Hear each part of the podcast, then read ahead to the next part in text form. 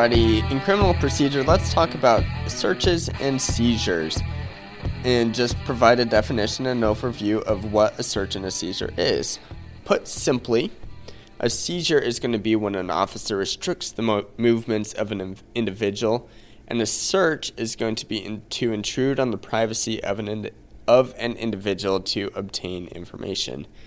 The Fourth Amendment is going to provide against or rather protect against unreasonable searches and seizures. And if you want to have a search and seizure, well, one of two things must happen or be true. It must either be reasonable, clearly, because it protects against unreasonable searches and seizures, or you have a warrant. And warrants are obviously going to be obtained if the search or seizure is going to be reasonable as well. Let's go ahead and start with searches and then we'll hop into seizures in a little bit. Okay, so what is the search? Well, we have Katz versus United States and United States v. Jones. This provides two main tests of how we understand what a search is. Katz provides what is called the reasonable expectation of privacy theory and United States well test and then United States v Jones establishes the trespass theory. Okay. Previously, let's start with Katz. Previously, in the Fourth Amendment, it was interpreted to only protect an individual within a certain location. And you had to penetrate that certain location to be found searching that location. This was the rule that was established in Olmstead before, and Katz kind of expanded on this Olmstead rule. What happened in Katz is that the uh, police officers were investigating an individual. His name was Katz. Uh, they ex- suspected him of being a bookie over state lines, and this was a federal crime. And so, what they did back in the day, there were telephone boxes, and they wired the outside of the telephone box to listen in on his conversations that was he was having within the telephone box. So all the arguments were trying to decide is this penetrating the telephone box where Katz was having this conversation? And the court says it doesn't matter whether or not you're penetrating the telephone box because the Fourth Amendment protects people, not places. And so they say that you need to have this reasonable expectation of privacy. So let's talk about this reasonable expectation of privacy and what that is and how it works. Well, there's two parts to this test. First, there's a subjective part of the te- test, and then there's an objective part of the test. The subjective part of the test is that the person, the target of the search, must actually expect to be having privacy. This is going to be whether they're traveling or whether or not they're having a conversation. But when Katz steps into that box, he's expecting to have a private conversation. He closes the door behind him and he's not anticipating that anybody else is going to hear his conversation. So he has an expectation of privacy. That's the first element of this test satisfied. Now, the second element of this test is that a reasonable person must expect that privacy is going to be afforded to these individuals.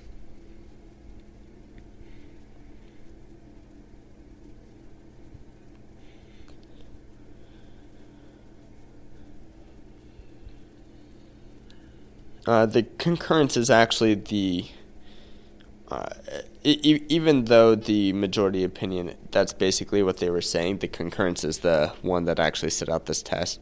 The dissent argues in this uh, in this case though that uh,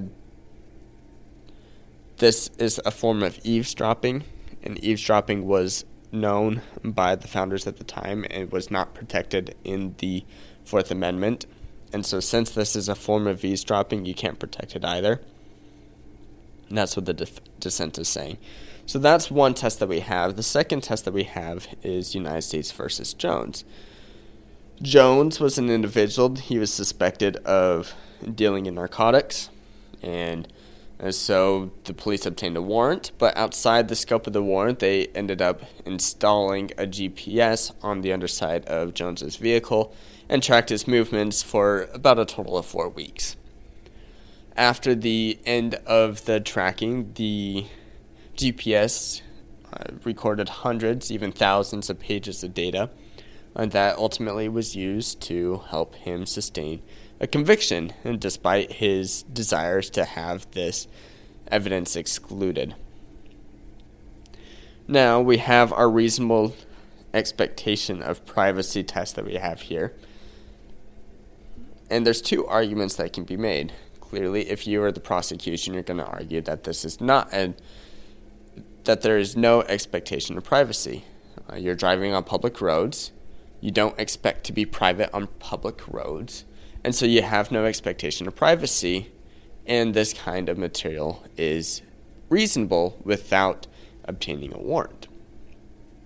Now you have it on the other side where you could be traveling all over the place. Nobody's following you 100% of the time. Where you're going, what you're doing, and stopping and seeing, those things are things that you expect to be private. That's what the defend- defendant would say in this kind of situation. The court says it doesn't matter. Uh, this was a trespass.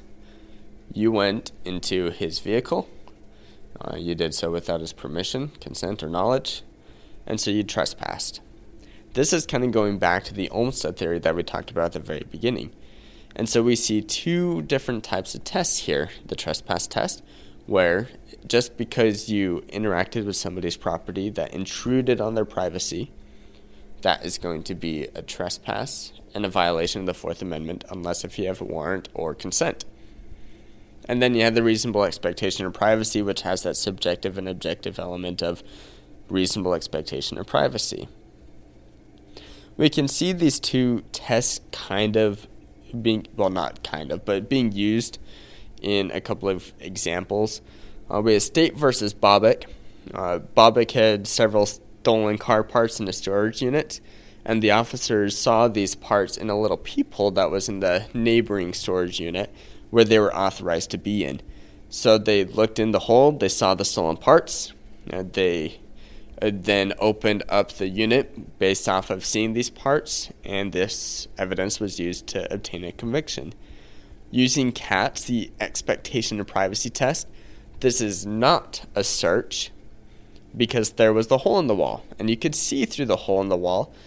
And even though he may expect privacy, that subjective element was meant, it, that expectation was unreasonable, meaning society would not find it reasonable because observations could be made through the hole. Under Jones, the trespass test, again, this is not a search. Nothing goes through that peephole. Everything is occurring in an open area, and the officers had a right to be there. So, not a search. This principle that we're talking about now is called the plain view doctrine. And it also applies to smell and hearing. If you can smell drugs or if you can hear violence, that's going to be considered in plain view.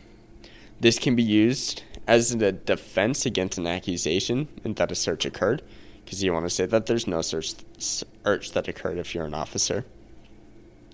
If the object is going to be in plain view, which means that you use your senses without any extraordinary means. So, a flashlight would be fine, uh, binoculars would be fine, even night vision goggles would be fine. Then, this is considered in plain view. And if it's observed in a place where the officers have a right to be, there it's not a search that has been conducted. Uh, this principle also applies for aerial searches if an officer goes into an aerial vehicle and it's normal for vehicles, uh, sorry, for planes and helicopters to fly over that area uh, from a normal height, and then searches by those means are fine as well. It also applies to garbage cans that are left to be on the curb to be collected. Must note that it needs to be on the curb because if it's underneath the eaves uh, or part of the curtilage of a home, well, then that's a different story as well. We have one other case when it relates to searches. This is going to be Bond versus United States. Uh, Bond was a passenger on a bus. Uh, the bus stopped, and a border patrol officer hopped onto the bus and checked all the passengers' identification. And then he was supporting himself on the way back uh, by touching the luggage, uh, making sure that it didn't fall. And uh, he felt a brick like substance in Bond's bag. He kind of grabbed it more than touched it. And after he felt it, he obtained permission to look in the bag and he discovered that it was illegal drugs. So now the question is was this initial touch a search, this grab where he ended up feeling the brick? Under Katz, uh, the reasonable expectation of privacy, this is a search because this was extraordinary manipulation of the bag. It was not normal touching. It was something you would not expect a person on the bus to do. You might expect people on the bus to jostle your stuff, but not grab and grope uh, the bag to feel what was inside it. And underneath Jones, this is also a search because touching a bag in an extraordinary matter is considered a trespass, trespass of cattle. So, chattel. So, underneath both these definitions, that would be an example of a search. Let's move on to seizures. Well, a seizure is when an officer interferes with an individual's possessory interest in a property. Typically, this is going to occur in restricting the movement of an individual, often known as a stop. And there are three ways a seizure takes place potential seizure takes place. You have a consensual conversation, which is there's no need to justify having a uh, consensual conversation with an individual. Uh, you can go talk to somebody and they can stop and talk to you, no problem. The second way is to have a stop. And to stop somebody, you must have a reasonable suspicion which is also defined as an individualized or articulable suspicion of criminal activity taking place. If somebody denies talking to you, that is not sufficient enough to ha- develop a reasonable suspicion. And we'll talk more about reasonable suspicion in future episodes. The third level of a seizure is going to be an arrest. To have an arrest, you need probable cause. We'll talk about probable cause again in another episode. Most conversations, like 90%, I mean, that don't quote me on that number, but a large number of interactions are going to be consensual or they're going to be stops. And the tricky part is knowing when one method of seizure, a consensual conversation, is going to turn into another method of seizure, which is a stop. We have two, we'll say three cases here to kind of illustrate this principle. You have United States versus Mendenhall. Mendenhall came off a plane, was approached by federal agents when they believed that she p- could potentially be uh, carrying some drugs. Uh, and during their initial interaction, they just asked to see her boarding pass and her ID. She agreed. After things still looked a little iffy, they asked her to accompany uh, them upstairs, which she agreed. At that point, her purse was searched and her uh, person was searched, and they found illegal drugs. And she is saying that this evidence should be withheld because she was improperly stopped. So we're looking first at this initial contact when the officers approached her. Was this a stop? Well, the rule, according to Mendenhall, is a person has been seized within the meaning of the Fourth Amendment only if, in view of all the circumstances surrounding the incident, a reasonable person would have believed that he was not free to leave. That's your rule. He was not free to leave. A reasonable person would have believed that he was not free to free to leave. This is going to be an objective standard, the reasonable person. A stop means that you have been restrained in some way, and you are restrained when you are no longer free to leave. In this situation with Mendenhall, there was no evidence to show that she was compelled to comply. There was no threats. The officers weren't wearing uniforms. They didn't show her any weapons or anything like that that caused her to stay. She could have said, No, I don't want to talk to you, and walked away. She never questioned that she was free to leave. And this is going to remain true even if the officer had the intention of stopping her, anyways, and that just was not asked. As long as the other party didn't know, the officer can have this ill intention, uh, and it would be completely fine. Additionally, there's no need to tell the defendant uh, the person being stopped, that they can decline to participate in this conversation. This case ended up resulting in a consensual encounter. This was not a stop. And it was because everything was done voluntarily. Wilson versus State, however, did determine that there was a stop. Wilson was an individual. An officer saw Wilson limping from a certain place, went and talked to Wilson, got his ID, ran his ID, uh, but was interrupted. Because he got a call, went to, well, told Wilson to wait and stay. And he ran to the fire that had uh, been the source of the distraction. And he came back, and Wilson had not stayed. And then Wilson was struggling to cross the street uh, because uh, he was underneath the influence of alcohol. The officer helped Wilson cross the street and then told him to wait on the corner. And then at that point, the officer checked to make sure that he was waiting on the corner. And uh, Wilson did wait on the corner until an arrest warrant was obtained because it turns out that Wilson was the cause of the fire. So, when in this interaction did it go from a consensual encounter in the caretaking mode to a stop? Well, it was when the officer, at the very end, not at the very, very end because the warrant came last, but at the very end, when he told Wilson to go sit on the corner and wait, and Wilson went to the corner and waited, and the officer checked to make sure that he sat on the corner and waited. At that point, this was a stop. And it's because he, first of all, made an order, it was complied, and then he ensured that it was complied. At that point, Wilson was no longer free to leave. And this was an unconstitutional stop because it occurred without the person's consent and before they obtained a warrant. So, it was an unconstitutional stop. One last thing I do want to say, just as a matter of principle uh, Florida versus Bostick. Uh, what we learn is even if an officer is keeping you from leaving, uh, meaning if you're on an airplane and the aisle is blocked, you can still verbally decline to comply. And uh, as such, that type of encounter with the officer is not considered a stop, is considered a consensual conversation because you're still free to decline.